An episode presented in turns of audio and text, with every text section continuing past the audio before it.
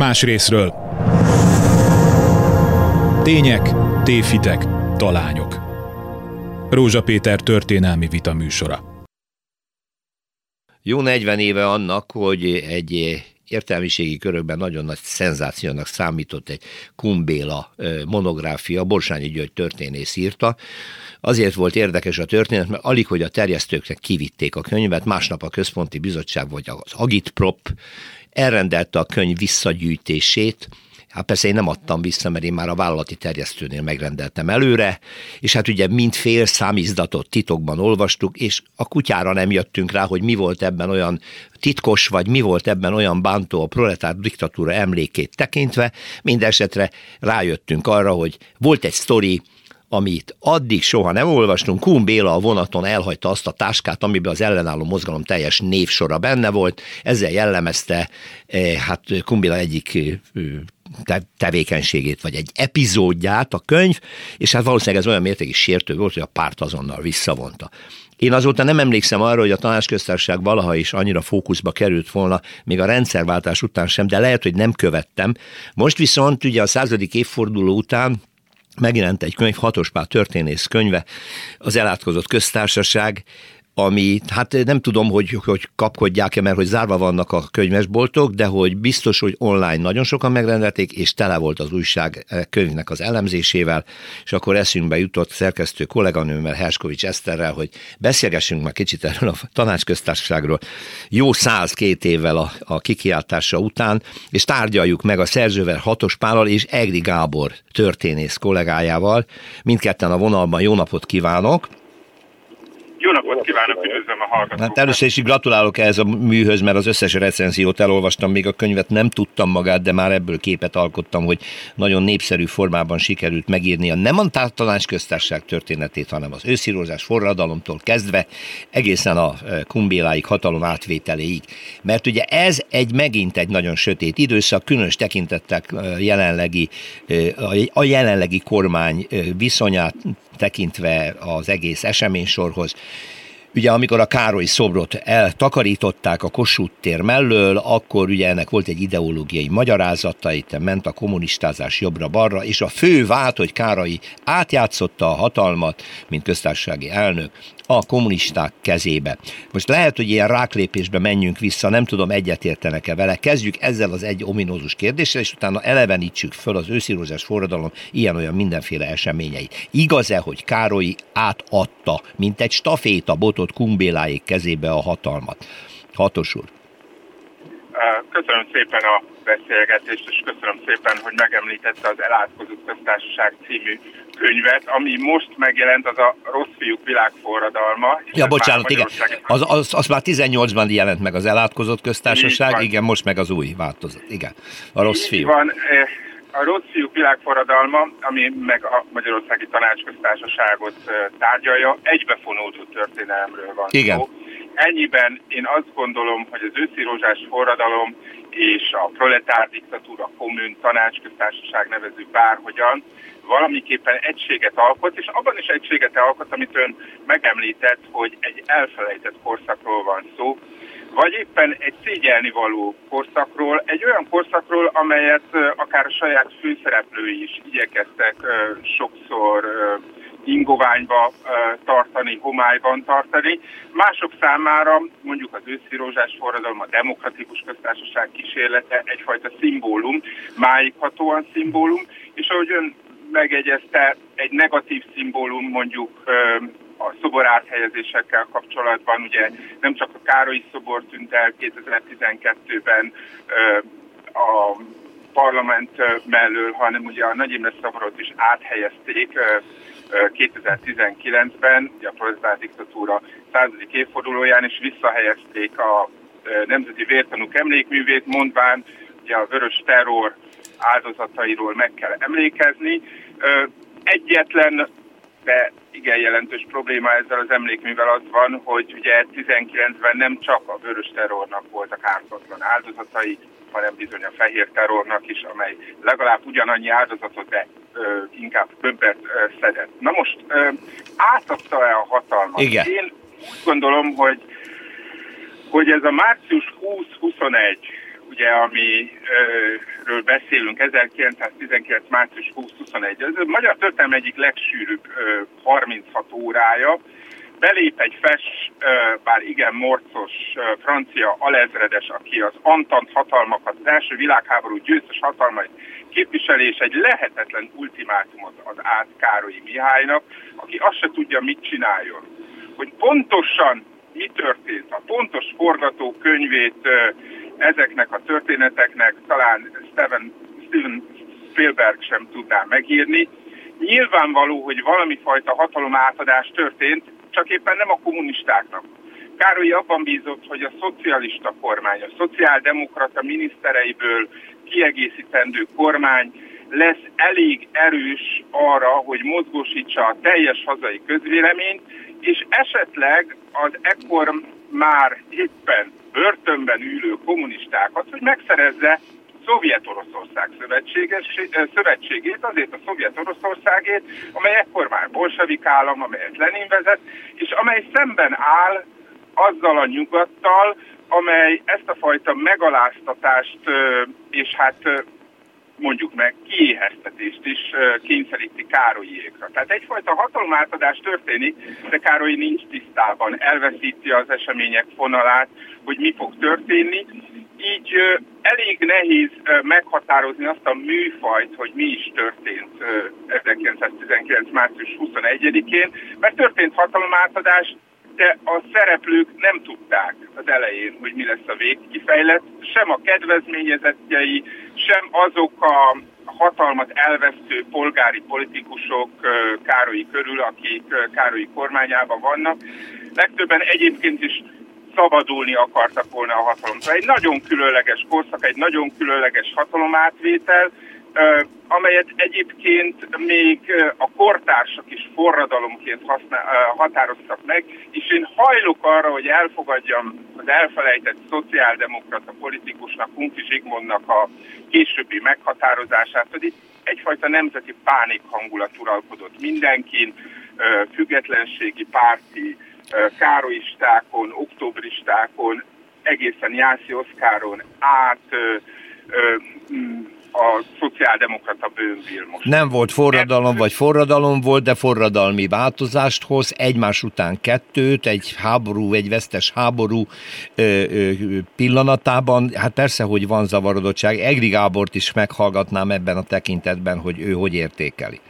Amit én emelnék ki ezzel kapcsolatban, az nem is egyszerűen csak az a típusú zavarodottság, ami a Pali beszélt, ugye a köztársaság romló külpolitikai helyzete, a lehetetlen követelések, és az a fajta, ha tetszik, lopakodó területfoglalás, amit a győztesek engedélyével Magyarország szomszédai végrehajtanak. Hát akkor itt nevezzük meg, ugye, hogy a cseh hadsereg északról, románok a Tiszánál. A... És hát a, ugye a délszláv hadsereg a az pedig a déli határon. Déli határon. Ők azok, akik, ők azok, akik ekkor egyébként a leginkább visszafogottak, ha tetszik, ők nekik sokkal több problémáik van azzal, hogy a bánságon veszekednek. Igen, igen. jó, ez csak, hogy szituáljuk és, ezt a helyzetet. És, és uh, ugye van egy belső uh, probléma is, uh, ez pedig az ország integráció. Nem véletlen, hogy a szociáldemokraták kerülnek szóba, nem csak azért, mert hogy uh, egy baloldali fordulat esetleg egy új külpolitikát is jelezhet, hanem azért is, mert a társadalmi integrációnak a intézményeiben is a szociáldemokrácia a legszilárdabbnak. Ugye a háború egyik fontos tendenciája, hogy egyfelől az állam egyre nagyobb szerepet vállal a társadalom integrálásában, olyan kérdésekkel foglalkozik, amivel 1914 elképzelhetetlen lett volna különböző elosztási kérdésektől kezdve a közellátáson át, és ezen belül is a szociáldemokráciának kialakul a háború során egy nagyon jól működő intézményrendszere. Az a vélemény alakult ki, ezzel kapcsolatban a szerzetírásban is ezt érdemes megemlíteni, például a szakszervezeti mozgalom hatalmas a dúsodása háború utolsó egy-másfél évében, az nem volt független attól, hogy a szociáldemokraták voltak képesek a saját hálózaton keresztül alapvető élelmiszereket és fogyasztási cikkeket viszonylag jelentős mennyiségen biztosítani a tagságuknak. De még a háború alatt? Igen, és ugye ez az, ami működik, tehát lényegében ezt viszi tovább a köztársaság kormánya is, ezeknek az intézményeket tulajdonképpen átveszik a, átveszik a minisztériumok, vagy a be, beépülnek, vagy valamifajta közös irányítás alakul ki. És e, a szociáldemokrácia tehát egyfajta állam, az, az a e, az a szervezet, ami úgy tűnik, hogy az államot is működtetni tudja. Tudja, igen. Uh-huh. És aztán ez uh, aztán világosra is válik, nem akarok előre szaladni, például abban, amit tudunk a Vörös Hadsereg mozgósításáról is, hogy annak az egyik nagyon fontos vonulata lesz a szakszervezeti mozgósítás, igen. pedig a klasszikus toborzás. Igen, majd eljutunk ide is, igen. Hatos úr? Igen, tehát itt arról van szó, hogy a hazai szociáldemokráciának az a története, amely 1919 előtt zajlott le, az első 30 év, az tulajdonképpen egy sikertörténet, amely egy kicsi politikai szubkultúrából, vagy akár egy politikai szektából egy számottevő, sőt egyre nagyobb fontosságú tömegmozgalommá emelte ezt a pártot, úgy, hogy közben egyáltalán nem volt hatalmon. Éppen ez adta a nehézséget, hogy a, a hatalmi működés logikáját nélkülözte. És közben itt volt ez az apokaliptikus helyzet. Tényleg a vesztes háború, mindannak az öröksége, a lerongyolódott város. És a szociáldemokraták is elsősorban a város pártja voltak, a nagyüzemi munkásságáé, az iparosoké, vagy éppen az alsó középrétegeké. És, és ez, ezek a problémák úgy szakadtak a szocdemek, szocialisták nyakába, hogy közben lefagyott a korábbi politikai elit. Amikor 1918. október 31-én ugye Tisza Istvánt meggyilkolják Városligeti villájában, ő egyfajta bűnbak, a társadalmi gyűlölet szinte egyetemesen irányul személye ellen, jellemző módon a neki lekötelezett Csernok János herceg primás sem emlékezik meg a haláláról, hanem Tedeumot mondhat Esztergomban a visszanyert Magyarország függetlenségért, de a szociálemek sem tudnak igazából eredményesek lenni, hiszen ez a külpolitikai helyzet, ez a, ez a végzetes külpolitikai elszigeteltség gyakorlatilag mindenre kiterjed ha nincs szén, nincs export, nincs import, akkor, akkor nem tud működni a gazdaság. Ha a, a nemzetgazdaságnak a korábbi keretei radikálisan megváltoznak, már pedig amikor elfoglalják a bányákat a románok, a szervek, a csehek, amikor elfoglalják az ipari központokat, akkor, akkor itt arról van szó, hogy a maradék nyersanyag jelentős része is is idegen kézre kerül, blokkolják a Németországból érkező szénszállításokat, tehát ilyen kis gyakorlatilag dologról van szó, hogy a szén mindenek feletti úr, tehát a Trianon előtti Trianon, tehát ezek a területfoglalások, ezek, ezek, hogy is mondjam, traumát jelentenek, egy azonnali aktuális, hatalmas bajt, amelyre amelyre gyakorlatilag nincsen belpolitikai eszközrendszer, viszont tényleg, ahogy Gábor is mondta, egyetlen egy olyan szervezett politikai erő van, amely, amely egész, ha nem is országosan kiterjedt szervezett rendszerrel, de mégiscsak egyfajta önbizalommal, igazságtudattal, az emancipáció szabadságával, hiszen a köztársaság, a népköztársaság az általános demokráciát, az általános választójogot ígérte, lát neki mindennek, de mégis van egy nagyon gyors elfáradás. És itt vannak a kommunisták, itt van a kommunisták magyarországi pártja, itt van a bevezetőben emlegetett Kumbéla, aki 1918. november végén, közepén végén tér haza Moszkvából, tele ugyan pénzzel is, tele megbízásokkal, de tele önbizalommal, és, és számomra, és talán ebben rejlik az újdonsága az én mondani valómnak, ez az önbizalom rendkívül meghatározó. Umbéla és a kommunisták felrúgnak mindenfajta korábbi megállapodást. Ne felejtsük el, hogy a szociáldemokraták bármilyen marxizmusok ellenére mégiscsak igyekeztek beilleszkedni azokba a keretekbe, amely a társadalom egész számára így vagy úgy értelmezhető. A kommunisták egyfajta, egyfajta kommunizmusba gondolkodnak hát, arra, hogy, Igen. hogy leszámolunk a burzsúlyokkal, leszámolunk a kapitalistákkal, és ez mások számára hangozhat úgy, hogy leszámolunk a világban jelenlevő összes igazságtalansággal, és egyben megbosszuljuk a bajaink okozóját. Na most Na jó, de hát ennek helyzet... óriási társadalmi támogatottsága van az adott helyzetben, érthető, hát hiszen a háborúban teljesen kimerült és elszegényedett tömegek van, maradnak hátra, akik megváltót várnak, és könnyű ígéretekkel így maguk mellé állítani, miközben már önök is említették, hogy a, a, a, a, a Károlyi kormány és aztán az ő köztársasági elnöksége alatt nagyon jelentős szociális intézkedéseket vezetnek be. Elkezdik a földosztást, legalábbis hát képletesen Károly Károly szétosztja a birtokát, bevezetik a bérlakás rendszert, szociális támogatási rendszert csinálnak. A, a, állítólag a 18-as karácsony az maga a Kánoán, meg az utolsó tartalékokat is szétosztják a szegények között. Tehát van egy csomó szociálisan értékelhető, mondjuk így baloldali lépés már ebben, erre ráfejelnek a kommunisták csupán, és hát ugye hazudoznak a tömegeknek, vagy nem?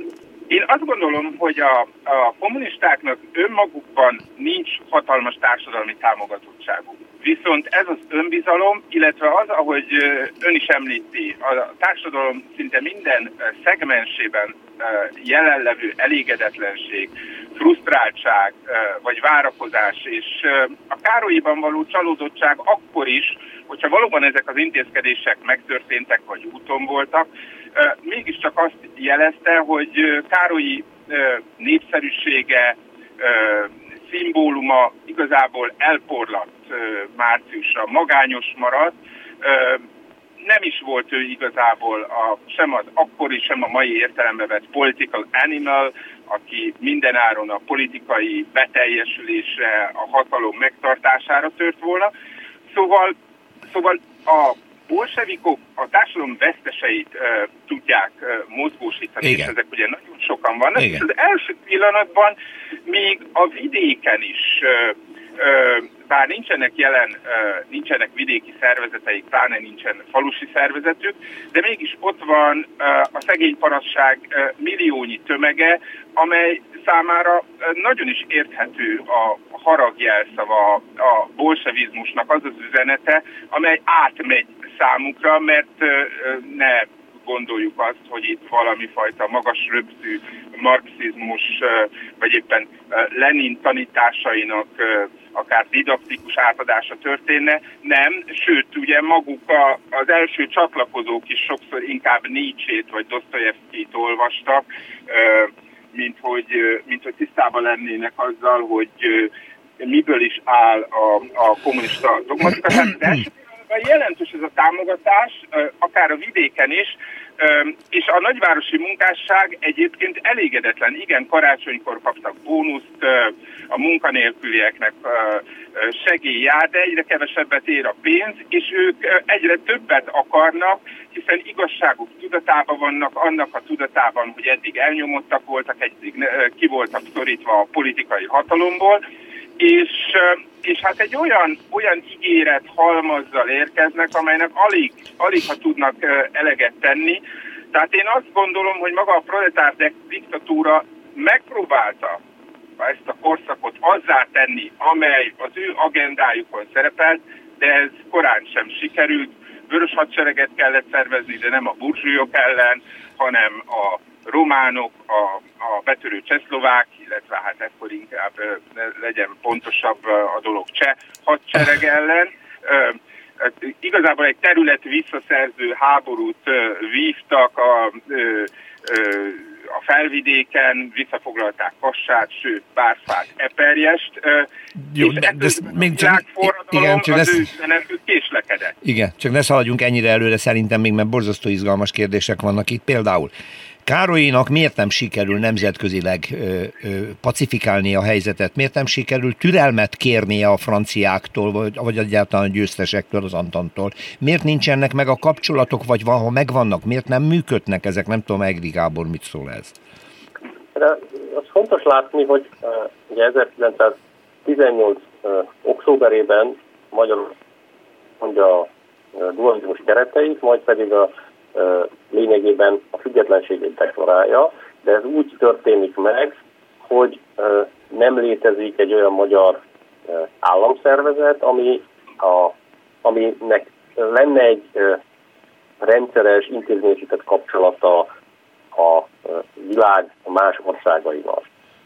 És ez nagyon fontos két szempontból. Az egyik önmagában is ugye a nemzetközi kapcsolatok rendszerében a diplomáciai kapcsolatok adják a, meg tulajdonképpen egy államnak, vagy határozatnak egy államnak az elfogadottságát és a részét, és a másik ilyen ö, lényeges eleme e, ugye ennek az, hogy Magyarország ezzel együtt a vesztes oldalon van, és az egy nagyon komoly aszimetria az első világháború végén, hogy valaki vesztes vagy győztes. Ez nem azt jelenti, hogy bármelyik vesztes országnak az államiságát kétségbe vonnák, de, de tulajdonképpen Na, egy aszimmetrikus viszony van a győztesek és a vesztesek között. Minden szempontból Pali említette a közellátási nehézségeket, a nemzetközi kereskedelmet, ugye a film kapcsán.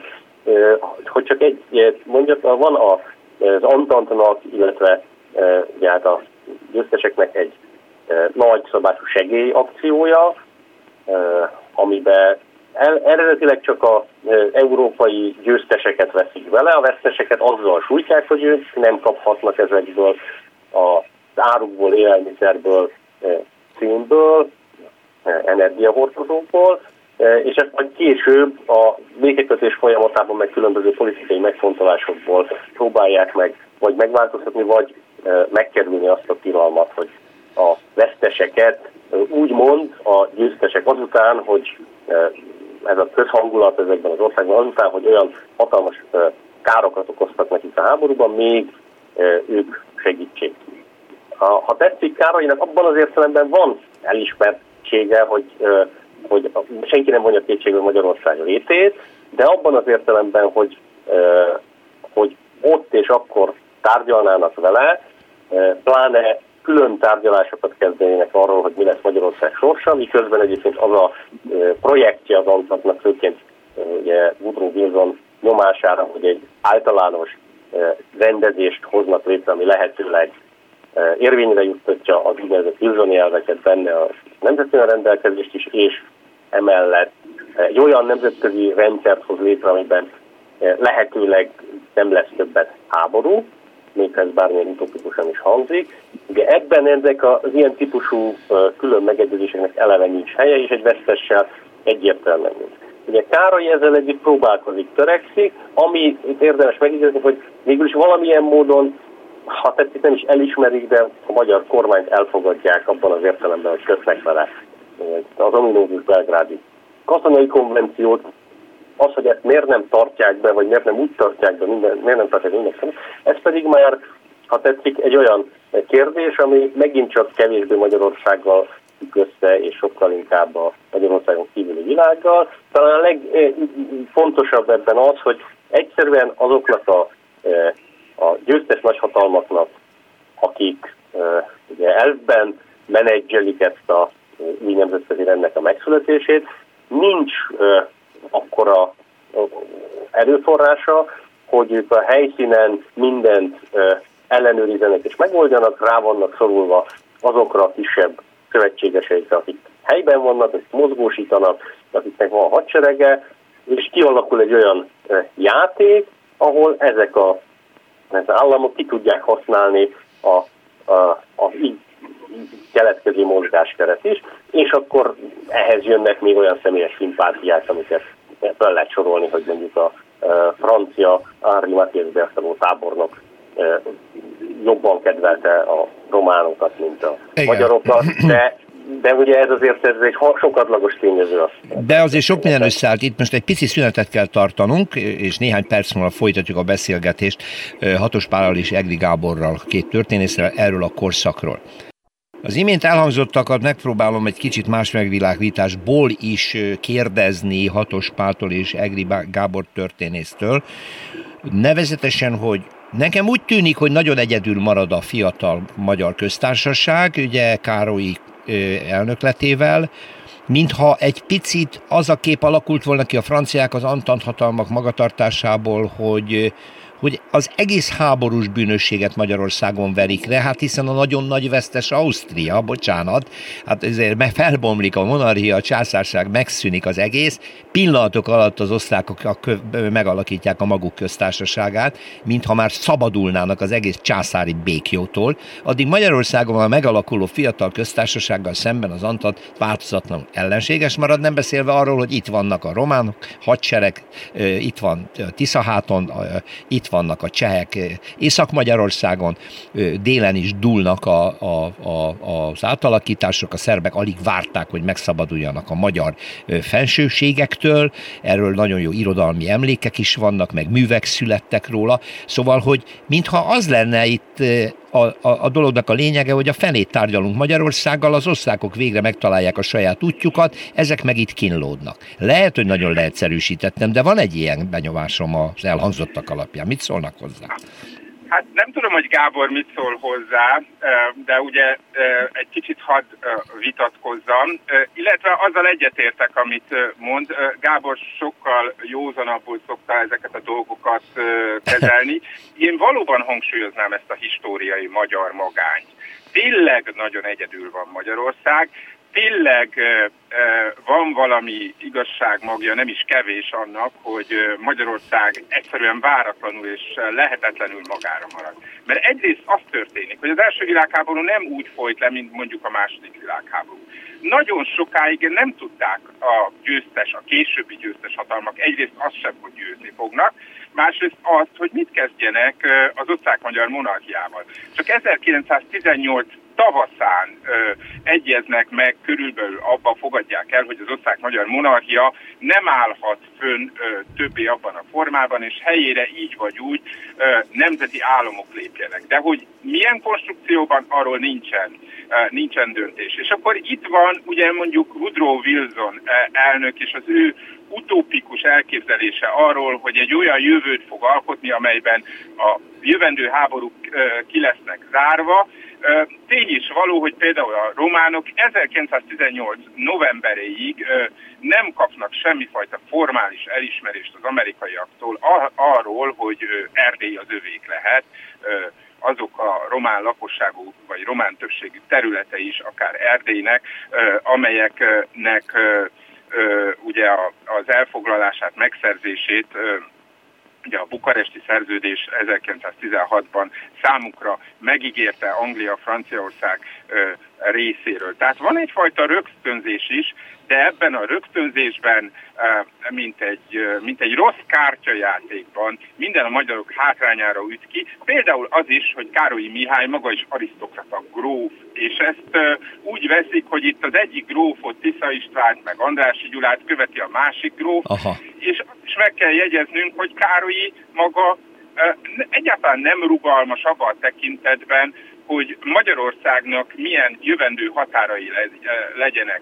Ugye a vele szemben ellenséges historiográfia vagy emlékezetpolitika igyekszik hangsúlyozni a hazaáruló Károly képét, megjegyzem ugye, hogy ezt nem sikerült már bírósági eljárásban sem bizonyítani az 1920-as években, de ő egyetlen olyan nyilatkozatot nem tesz, és Jászi Oszkár sem, aki ugye az ő de facto külügyminisztere, nemzetiségi ügyi miniszter, arról, hogy, hogy az államjogi keretek az államhatárokban engedményeket tenne Magyarország a későbbi győztesek, az utódállamok vagy a megalakuló nemzetállamok számára. És akkor itt van még egy dolog. Keveset szoktuk hangsúlyozni, meg él ez a kép Károlyról, aki, aki igazából nem egy tehetséges politikus, van ebben rengeteg igazság, de az biztos, hogy innovatív külpolitikai gondolkodó volt már a háborút megelőzően is. És bármi furcsának hangzik, az ő adója, ami természetesen nem pusztán az ő találmánya volt, voltak ennek előzményei, ez az, hogy hogy az osztrák-magyar monarchiában nincsen igazából magyar külpolitikai érdekérvényesítés, meg kéne így csinálni, és a nyomasztó német orientációt fel kéne egyfajta uh-huh. keleti orientációval váltani, meglátogatná Oroszországot. Na most nincsen tér, hogy ezt bizonyítsa. nincsen tér arra, hogy korábbi egyébként meglehetősen erős francia kapcsolatait igénybe vegye, mert egész egyszerűen az Antant barátjával, pontosan azokból a megfontolásokból, amit Gábor is említett, nem állnak szóba, de az is igaz, hogy nem egyfajta mesterterv valósul meg, hanem egyre inkább kicsúszik a Duna medence, a Dunavölgyi politika alakítása, ezt már ugye Ormos Mária, a nemrég néhány éve elhunyt történész asszony meggyőzően bizonyította, tehát kicsúszik az ellenőrzés a nagyhatalmak kezéből, és egyfajta, egyfajta önállósághoz jutnak abban a tekintetben, hogy, hogy mit is csináljanak. Éppen ezért azt gondolom, hogy a belgrádi fegyverszüneti konvenció az, az tényleg egy rongy papír lesz, amelyre hol hivatkoznak Clemenceauék, meglehetősen cinikusan, hol tagadják, sőt ugye egy időben még Franché Depré a, a a dokumentumot francia oldalról jegyző tábornokot meg is dorgálja a hadügyminiszterként is funkcionáló francia miniszterelnök. Szóval, hogy, hogy kicsúszik az ellenőrzés, és meglehetősen önállóan tevékenykednek a románok, és bizonyos értelemben ugye a fiatal csehszlovák állam is, és a szerbek is.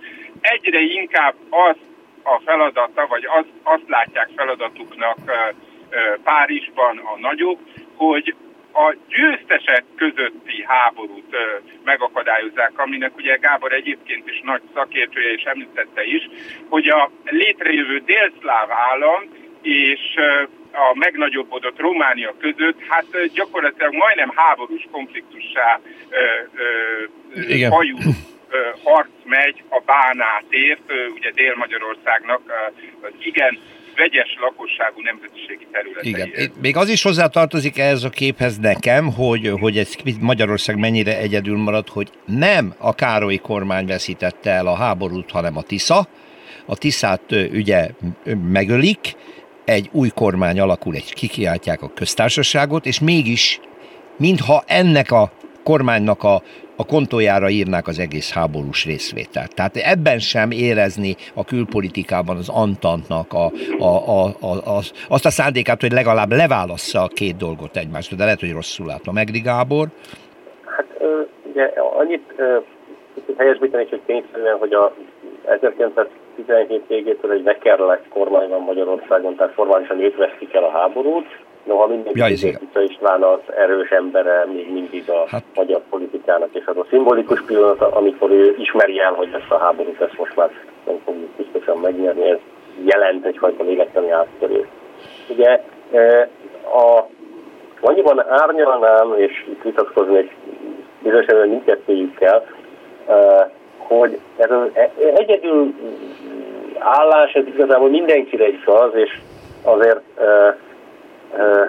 Szokás persze Magyarországon azt emlegetni, hogy hát az osztrák politika mennyire rugalmas volt, és milyen könnyedén elszakadt attól a birodalom céltől, amit Ausztria elvesztett, de ugye ez nem teljesen igaz, hiszen az osztrák politikának az alapvető célkitűzése ekkor egyfelől az volt, hogy megőrizze legalább azokat a németek lakta kompakt területeket, amelyeknek része volt a későbbi Csehszlovákia cseh részeinek a határvidéke és németek lakta, és ez egyáltalán nem vette senki, szóba se jött a, a béketárgyalásokon, hogy ez jobb és a másik, ezután, hogy csatlakozhasson Németországhoz, lényegében egy tagállama legyen egy új német köztársaságnak, és ezt is kifejezetten megtiltotta aztán a e, békeszerződés is, tehát hogy ez hogy mm. valójában a célokat nem sikerült hogy a célok egy jelentős részét nem sikerült elérni. Ami ebből a szempontból egyébként a magyar esetre vonatkozóan nagyon fontos, hogy ugyanakkor ugyanaz történik Ausztriában is, mint Magyarországon, hogy ezek a kormányok miközben látványosan szakítanak a monarchiával, mint előtte, tehát azt deklarálják, hogy nincs hozzá közük,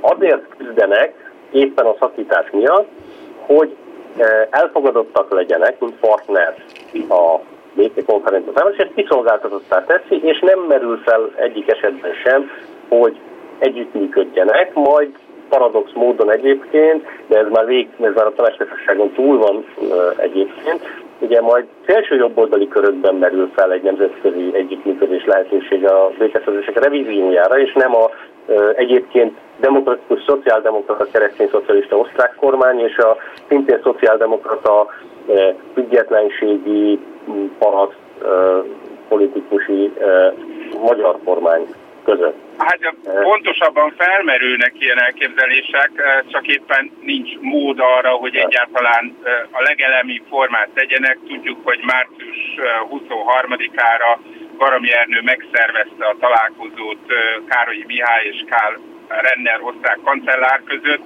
és Károly is, majd később Kumbéla is többször tesz arra javaslatot informálisan, hogy működjenek együtt mondjuk a csehszlovákokkal szemben.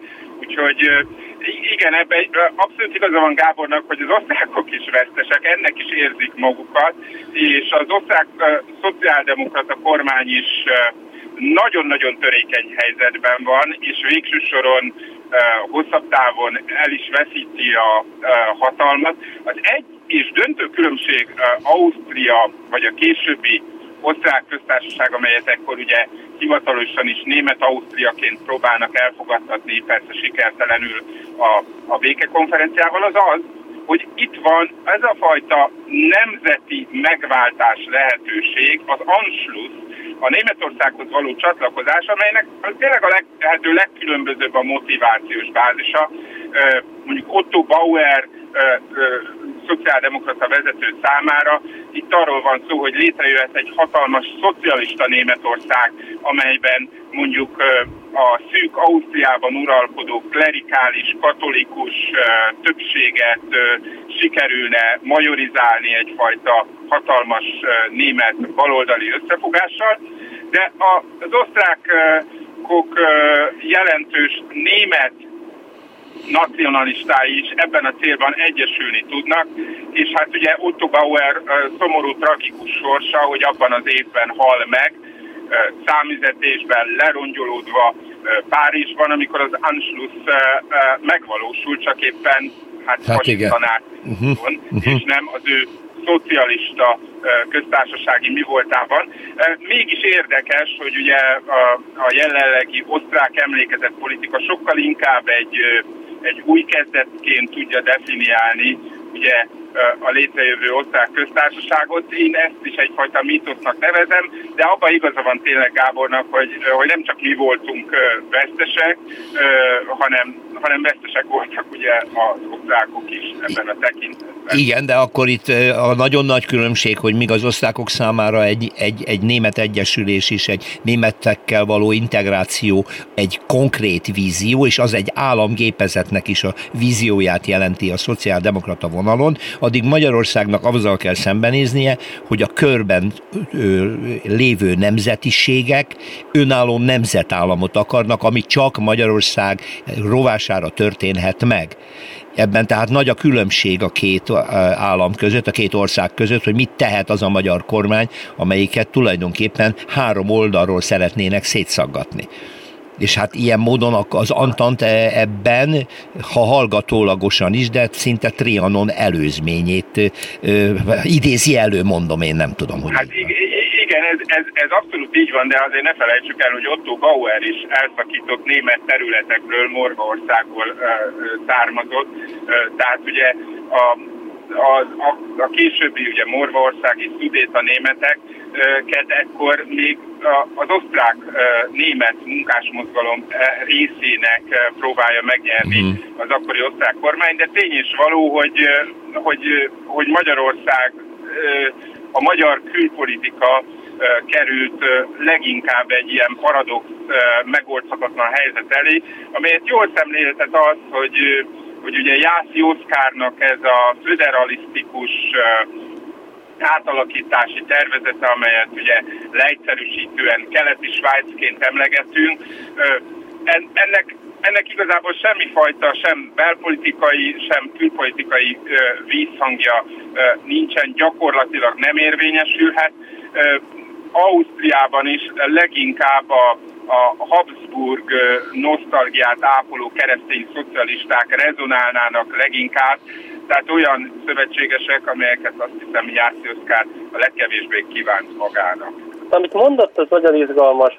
A Anschluss, mint egyfajta kiút a, a ebből a beszorított helyzetből, és egy olyan vízió, ami reményt nem, mert hogy szerintem az analóg a, tanácsköztársaság kísérlettel is abban az értelemben, hogy ahogy azt Pali már említette, ott a szovjet Oroszország felől érkező segítség a kiút, és ugye a kommunistáknak a tanácsköztársaságon belül nem pusztán csak az a politikai célkitűzés és törekvése, hogy feltörjék ezt a külpolitikai elszigeteltséget azon a módon, hogy csatlakoznak a Szovjet Unióhoz, a Szovjet Oroszországhoz szövetség, hanem ugye egy olyan társadalmi politikai átalakítási víziójuk is van, aminek a vége elvben egy világforradalmi közössége az államoknak, és Magyarország ilyen értelemben a szovjet szférának lenne a része, ami persze ebben a vízióban Németországig legalább elter, tart és kiterjed.